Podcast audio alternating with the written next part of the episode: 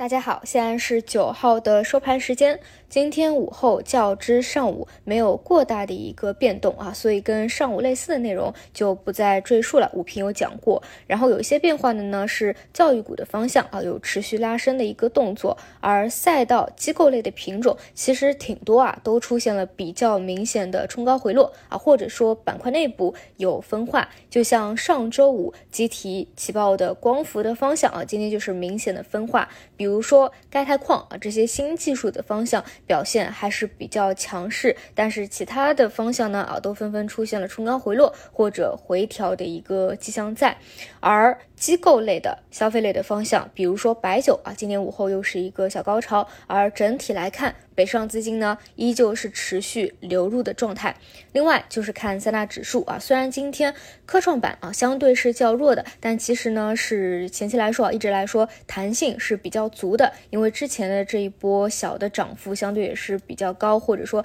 比较提前启动一些啊，所以今天会相对较为弱势，这是今天整体的一个情况。因此呢还。还是维持早上给大家聊的本周的关注点和观点不变啊。就中期来说，我个人还是认为今年是看有一波大行情的，但是呢不是在短期启动，但就短期来说，机构资金回补的一个行情还在持续的过程当中啊，所以本周还有四天嘛，二三四五，看看情况，机构会再往哪个方向去打啊。但是大家一定要观察到，首先。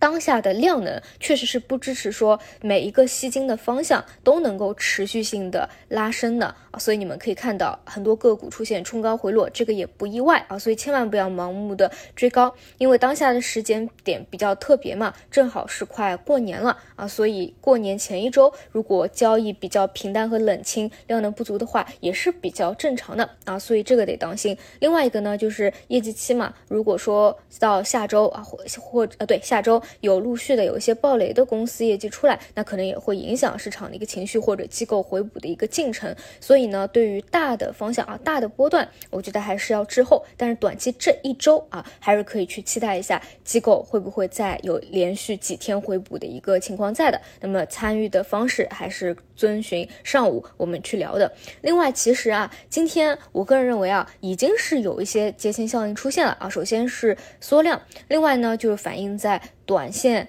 题材的方向上啊，现在连板的高度基本上、啊、已经是快灭绝了，只有这么个别几个啊还是在走一个连板的，而且今天偏短线题材方向资金的一个回流啊，只是一个弱势的修复，并不算是一个强势的修复。和机构类标的的跷跷板效应啊，我觉得还是比较明显的，毕竟对于短线资金来说，一般来说啊，节前的最后一周可能是不参与的，那如果在机构短期主导的情况下提前退出也是比较符合常理的。所以今天中午啊，我还在想我自己比较关注的数字经济啊，还是那句话，如果说你持有的是那些中军核心类的趋势标的，它它还在趋势里面运行着，每天都是盘整的，其实呢也不用做的过于短线啊，但如果你是短短线操作的，那么像今天有一个弱修复啊，有一个资金的回流，你考虑先去做一个兑现的动作也都是可以的。毕竟呢在节前啊，包括短期机构主导的情况下，你也不能预期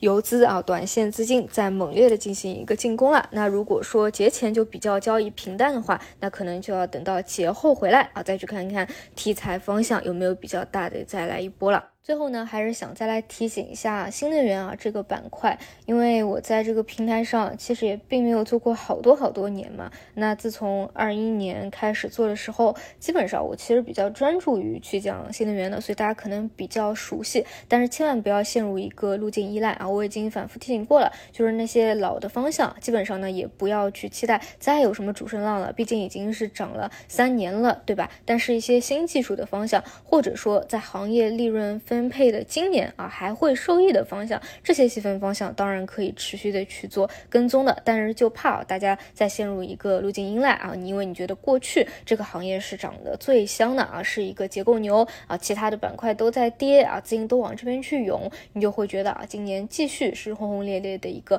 大行情啊，我觉得这个是一定要做一个区分的。所以啊当之后啊我们真正开启大行情的时候，大家还是呢要在板块的选择上啊自己去慎重的考虑和搭配一下的，尤其是一些底部反转的本身估值也处于历史低位的一些板块啊，一定要多去关注，比如说大金融啊等等。包括这段时间啊，我也讲过两个偏中长线可以布局的，一个是半导体，一个是消费复苏，对吧？但是消费复苏之前因为涨了一波了，所以之前就讲过机构类的可以兑现掉一波啊，这个讲过，但是半导体还没有讲过兑现，对吧？这些其实中长期去拿着啊，或者说定投一下，我觉得问题都不大啊。本身看的就是今年的一个周期反转，从一个中期的角度来看，你去选择一个有周期反转的方向啊，比在景气度高点去梭哈一个个股被套牢，那一定是好了比较多的啊，这个也是注意。当然，新能源的一些新技术的方向，我们今年依旧是保持跟踪，好吧？以上就是今天的复盘内容，整体观点啊没有发生什么变化，那我们就明天再见。